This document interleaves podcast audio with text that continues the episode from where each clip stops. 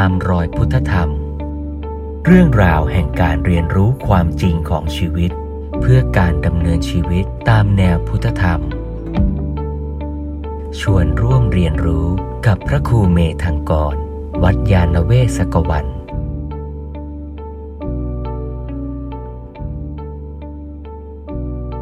ความเดิมเมื่อเช้าคือตั้งคำถามว่าชีวิตคืออะไร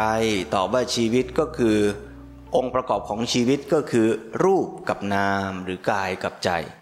ถ้าแจกรายละเอียดออกไปก็เป็นขันห้าเรียกว่า รูปเวทนา สัญญา สังขารวิญญาณไอ้รูปเนี่ยคือรูปร่างกายของเราเนี่ยก็แจกแจงรายละเอียดออกไปอีกว่า ว่าโดยอายตนะก็เป็นอายตนะภายนอกห้าก็คือตาหูจมูก ลิ้นกาย ซึ่งแต่ละอายตนะก็รับรู้อายตนะภายนอกที่มากระทบ ที่เข้าคู่กันของใครของมัน แล้วก็ชวนให้ปฏิบัติสังเกตเห็นอาการของกายอย่างเนี้ยในแต่ละอายตนะ ส่วนฝั่งใจหรือฝั่งนามธรรมก็มีสภาวะอาการปรากฏให้เราสังเกตได้มากมาย เช่นเดียวกัน ไม่ว่าจะเป็นเวทนา สุขทุกข์ เมื่อเราไปยืนอยู่ที่แดดร้อนๆ แดดส่องลงมา แสบผิวหนังก็ทุกขเวทนาเกิด นั่งอยู่ในศาลานี้ ลมพัดมากระทบเย็นสบาย ขณะที่ลมกระทบผิวหนังเป็นอาการทางกาย ในขณะนั้นก็มีสุขเวทนาเกิดร่วมด้วย รู้สึกสบายที่ลมเย็นนั้นกระทบ ก็เป็นสุขเวทนา ตัวสุขเวทนาเป็นฝั่งนามธรรม ตัวลมกระทบผิวหนังเป็นฝั่งรูปธรรม นอกจากเวทนาก็มีสัญญาคือการจำหมายเทียบเคียงกับความรับรู้ที่ผ่านไปแล้วในอดีต สังขารคือการปรุงแต่งคิดว่า เออ ถ้ามันร้อนอย่างนี้เราเข้ามานั่งในร่มดีกว่า อย่างนี้เป็นสังขารปรุงแต่ง ส่วนตัววิญญาณคือสภาวะรู้ รู้ว่าร้อน รู้ว่าแข็ง รู้ว่า อะไรก็แล้วแต่นะตัวรู้นะ่ะคือวิญญาณ อันนี้ถ้าว่าแบบอภิธรรมให้ละเอียดลงไปโดยทฤษฎีเนี่ยก็แจกแจงว่าฟังรูปนะ่ะเรียกรวมๆแหละว่ารูป ฟังนามธรรมเนี่ยจำแนกแจกแจงออกเป็นสองส่วน คือจิตกับเจตสิกจิตก็ไอคือตัวรู้เรียกว่าวิญญาณนั่นแหละ ส่วนเจตสิกก็คือองค์ประกอบของจิตที่ปรุงแต่งจิตก็คือไอบรรดาเวทนา สัญญาสังขาร ชุดนี้แหละคือเจตสิกที่เป็นตัวประกอบอยู่ในจิตอันนี้เวลาผู้ปฏิบัติสังเกตถามว่าสังเกตตรงไหน ตอบว่าสังเกตได้หมด สังเกตจิตคือตัวรู้ก็ได้ ขณะที่เรานั่งอยู่แล้วเรารู้ รับรู้อาการทางกายทั้งหมดที่พูดไปเมื่อเช้านะ่ะไอ้ตัวที่ไปรู้นั่นแหละก็คือวิญญาณ ที่บอกว่าเราจะรู้สึกทางกายได้ก็ต้องมีอายตนะภายนอกมากระทบอายตนะภายในแล้วมีจิตไปรู้ ไอ้จิตไปรู้ที่พูดเมื่อเช้านั่นแหละ ตัวนี้แหละเรียกว่าวิญญาณนะจิต ยกตัวอย่างเช่น แสงมากระทบ จักขูประสาทที่ตา แสงมันก็กระทบอยู่ตลอดแหละ แต่เราจะรู้ก็ต่อเมื่อเราไปใส่ใจมนสิการ เมื่อเราเข้าไปใส่ใจมนสิการ ก็มีจักขุวิญญาณจิตเกิดขึ้น รับรู้รูปคือแสงที่มากระทบจักขูประสาทในขณะนั้น พอสักพักหนึ่งเราไม่ใส่ใจที่ตาเราหลับตา เราสนใจเสียง เสียงเนี่ยมันก็มีอยู่ตลอดอยู่แล้วล่ะ แต่ก่อนหน้านี้เราไม่ได้ใส่ใจ ก็เลยไม่เกิดโสตะวิญญาณจิต แต่เมื่อเราใส่ใจอยากจะรู้ เราไปใส่ใจเสียงที่กระทบหูในขณะนั้น จึงเกิดโสตะวิญญาณจิต รับรู้เสียงที่กระทบหูในขณะนั้น เพราะฉะนั้นไอ้ตัววิญญาณนี่ก็คือตัวรู้อย่างเงี้ย จะรู้ทางตาทางหู ทางจมูก ทางลิ้นทางกายทางใจได้งั้นเน่ยเรียกว่าวิญญาณ แล้วในวิญญาณในขณะที่รู้นั้นน่ะก็มีเครื่องปรุง เครื่องปรุงว่าสุขเวทนา ทุกขเวทนา นี่เป็นเครื่องปรุงอยู่ในจิตขณะนั้นๆไอ้ตัวปรุงเนี่ย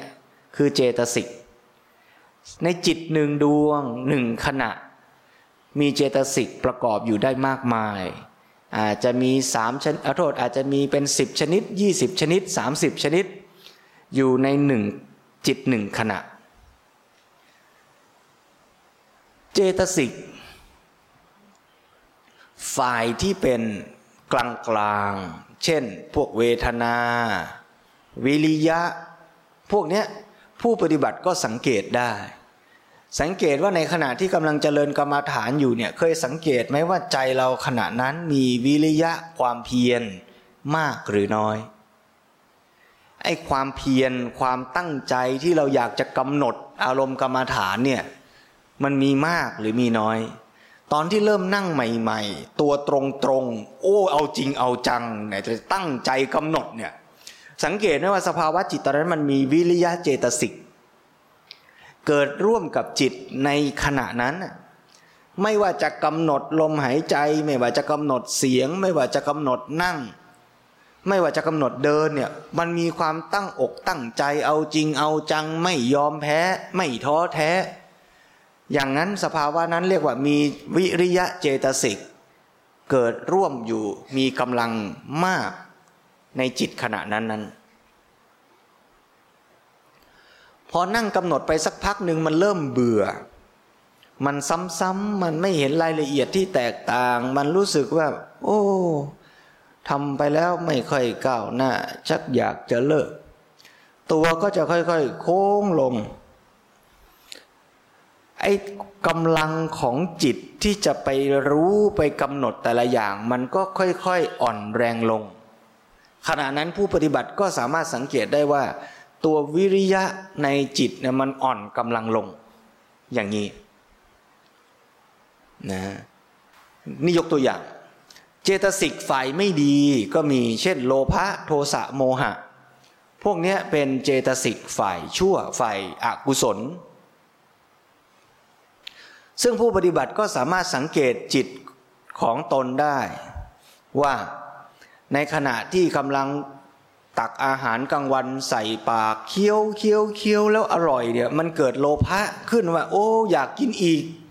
อร่อยจังไม่อยากหยุดเลย สมมุติอย่างนี้นะ ถ้าผู้ปฏิบัติสังเกตเห็นโลภะนี่เกิดขึ้นในชั่วขณะเมื่อกี้นั่นก็เรียกว่าผู้ปฏิบัติสังเกตเห็นโลภะเกิดขึ้นในจิตของตน ในสติปัฏฐานก็ว่าผู้ปฏิบัติ สังเกตเห็นจิตรู้ว่าจิตมี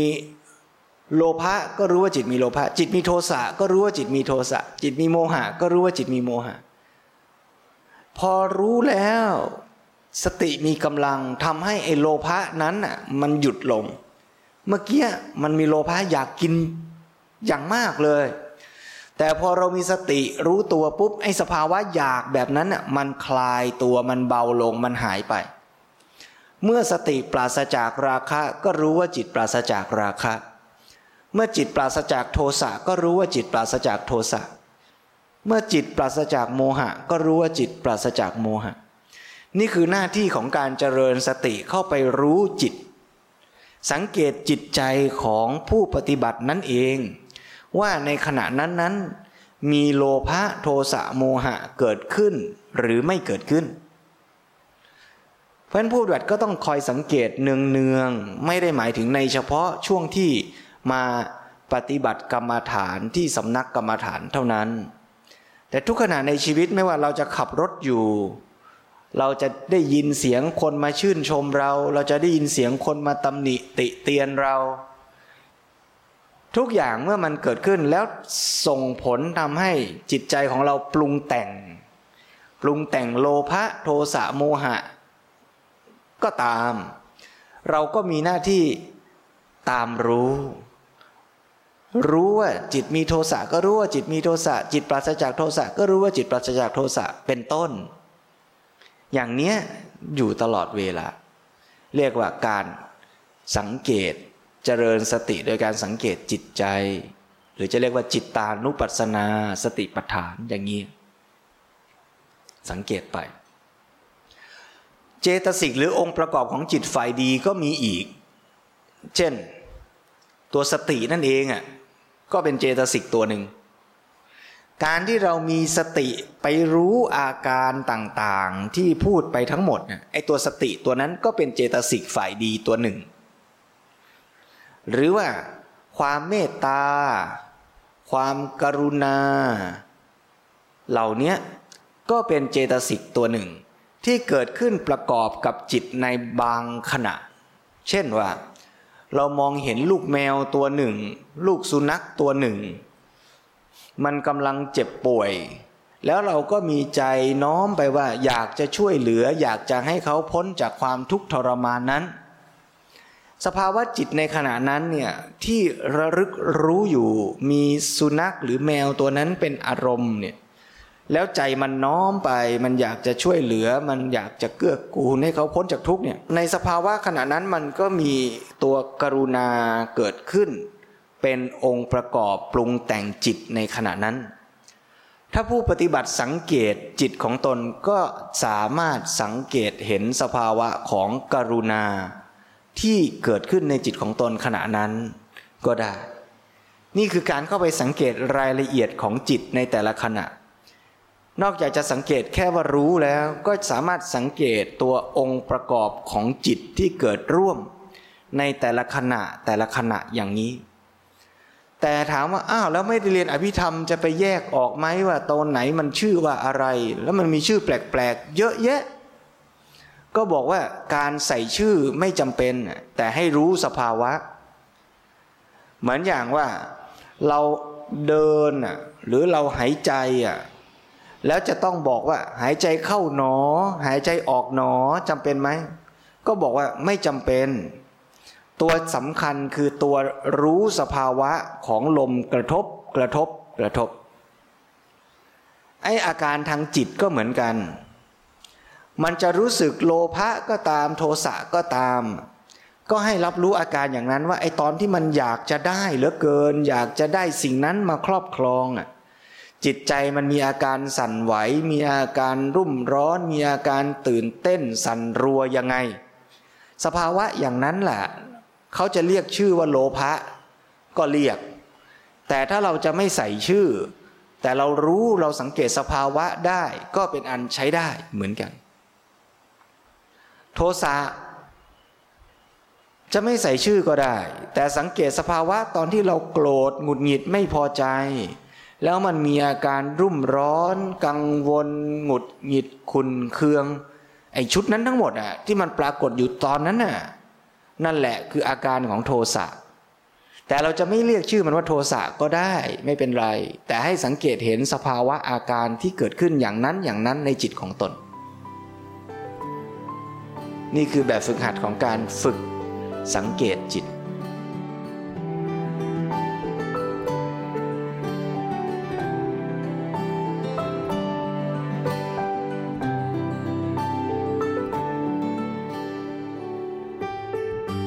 แต่ไม่ว่าเราจะสังเกต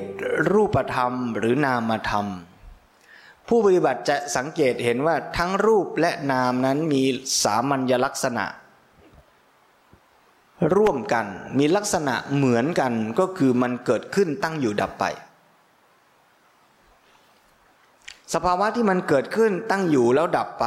ไม่คงที่มีการเปลี่ยนแปลงตามเหตุปัจจัย เรียกว่าอนิจจัง อันนี้พูดทบทวน ทุกท่านเคยฟังมาแล้วแหละอันนี้จังคือมันไม่คงที่มันเปลี่ยนแปลง แล้วถามว่าที่มันเปลี่ยนแปลงเนี่ยมันเปลี่ยนตามอำเภอใจหรือเปล่า บอกว่าไม่ใช่ มันเปลี่ยนตามเหตุปัจจัย อย่างที่เคยยกตัวอย่างว่าเมื่อเรากินไอติมหวานอร่อย ไอติมหวานอร่อยทำให้สุขเวทนาคือความอร่อยอร่อยเกิดขึ้น สุขเวทนาเกิดขึ้นชั่วคราวแล้วก็ดับไป ที่มันดับไปเพราะอะไร เพราะเหตุปัจจัยมันดับ เหตุปัจจัยอะไรล่ะที่ทำให้อร่อยเกิด ก็คือรสชาติของไอติม ความเย็นของไอติม ความหอมของไอติม ลิ้นที่ไม่มีแผล ทุกอย่างประกอบกันทำให้อร่อยเกิด แต่ไอความหวานของไอติม ความเย็นของไอติม ความหอมของไอติม มันคงที่ไหม มันก็เปลี่ยนแปลงตั้งอยู่ชั่วขณะแล้วก็ ค่อยๆ จืดจางหมดไป เมื่อตัวเหตุมันหมด ผลคือความอร่อย ก็ถูกบีบคั้นให้ดำรงคงอยู่ไม่ได้ สภาวะที่มันถูกบีบคั้นให้ดำรงอยู่ไม่ได้ เพราะเหตุมันดับตัวมันต้องดับตามไปด้วย อันนั้นเรียกว่าทุกขัง และปรากฏการณ์ทั้งหมดนี้เกิดขึ้นโดยเหตุปัจจัยโดยไม่มีใครเข้าไปสั่งบังคับควบคุม สภาวะนี้เรียกว่าอนัตตา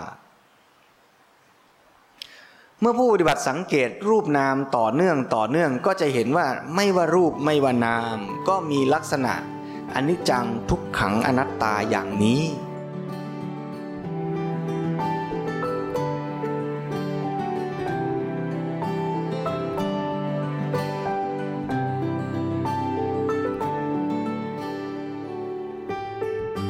แต่สิ่งสำคัญที่หลวงพ่อสมเด็จพระพุทธโฆษาจารย์เน้นย้ำด้วยก็คือว่าเมื่อเราสังเกตว่าสิ่งทั้งหลายเป็นอนิจจังทุกขังอนัตตา เราต้องเข้าใจต่อไปอีกว่า กระบวนการที่อยู่เบื้องหลังของไตรลักษณ์นั้นก็คือกระบวนการของเหตุปัจจัยนั่นเอง แปลว่าสิ่งทั้งหลายจะเกิดก็ตามจะดับก็ตาม ก็เกิดเพราะเหตุปัจจัย และดับเพราะเหตุปัจจัยเพราะฉะนั้นถ้าเราเข้าใจอย่างนี้ เราจะวางท่าทีต่อสิ่งทั้งหลายว่าเมื่อเราอยากให้สิ่งใดสิ่งหนึ่งเกิด เราก็ต้องทำเหตุปัจจัย ไม่ใช่นั่งเฝ้ารอเฉยๆ แล้วนั่งเฝ้าว่าเมื่อไหร่มันจะเกิด เช่นว่าคนอยากจะรวย อยากจะสอบได้คะแนนดีก็ต้องรู้ว่าเหตุปัจจัยคืออะไร อยากจะสุขภาพดี เหตุปัจจัยคืออะไร อยากจะมีจิตสงบไม่ฟุ้งซ่านไม่สับสนวุ่นวาย หลับสบาย จะต้องทำเหตุปัจจัยอะไร ถ้าเราทำเหตุปัจจัยถูกต้องผลมันก็เกิด ถ้าเหตุปัจจัยยังไม่ครบ ผลมันก็ยังไม่เกิด เพราะฉะนั้นคนมีปัญญาเมื่อเราพิจารณาสิ่งทั้งหลายตามความเป็นจริงว่าโอ้รูปเป็นไตรลักษณ์นามเป็นไตรลักษณ์ ก็ต้องรู้ต่อไปด้วยว่าไอ้รูปนามนั้นน่ะมันเกิดขึ้นเปลี่ยนแปลงดับไปตามกระบวนการเหตุปัจจัย อะไรคือเหตุปัจจัยก็ตอบว่าไอ้รูปนามนั่นแหละ เป็นเหตุปัจจัยของตัวมันเอง ด้วย เช่นว่า เมื่อกี้ที่ยกตัวอย่างว่า กินไอติมแล้วอร่อยเกิด อร่อยเป็นผล การรับรู้รสชาติ รับรู้ความเย็น รับรู้กลิ่นของไอติม เป็นเหตุปัจจัยทำให้อร่อยเกิด เพราะฉะนั้นผู้ปฏิบัติก็จะสังเกตเห็นว่ารูปและนามเป็นปัจจัยซึ่งกันและกันอยู่ เพราะรับรู้ฝั่งรูปอย่างนี้อย่างนี้อย่างนี้ นามคืออร่อยจึงเกิด เมื่อรับรู้นามว่าอร่อยจึงเกิดขึ้นแล้ว จึงเกิดนามตัวต่อไปอีกคืออยากกินอีก ความรู้สึกอยากกินอีกก็เป็นนามธรรมที่เกิดขึ้นในชั่วขณะถัดไป เมื่อความอยากกินเป็นนามธรรมเกิดขึ้น จึงส่งผลต่อรูปธรรม ให้เอื้อมมือไปตัก ไอติมช้อนที่สองใส่ปาก ผู้ปฏิบัติก็จะเห็นกระบวนการทำงานที่เชื่อมโยงเป็นปัจจัยซึ่งกันและกันระหว่าง รูปกับนาม นาม ส่งต่อนาม นามส่งต่อนาม นามส่งต่อรูป รูปส่งต่อรูป รูปส่งต่อนาม ส่งผลสืบเนื่องต่อกันอย่างนี้ ไปเรื่อยๆ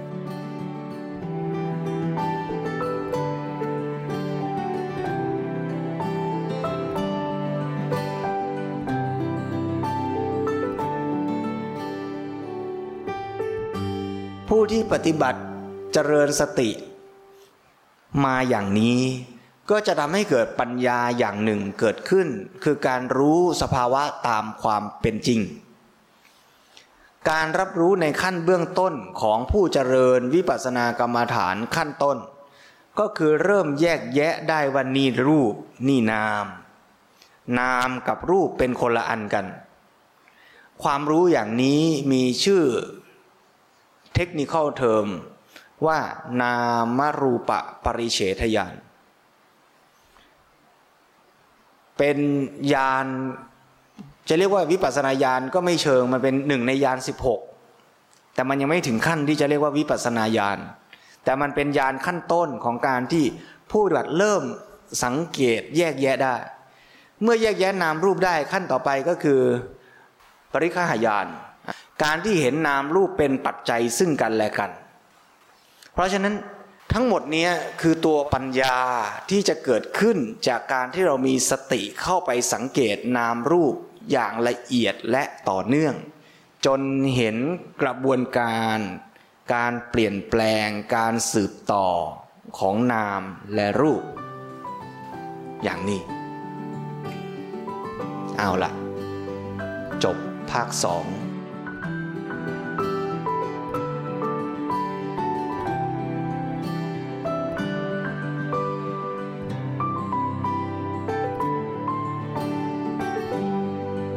ตามรอยพุทธธรรม เรื่องราวแห่งการเรียนรู้ความจริงของชีวิต เพื่อการดำเนินชีวิตตามแนวพุทธธรรม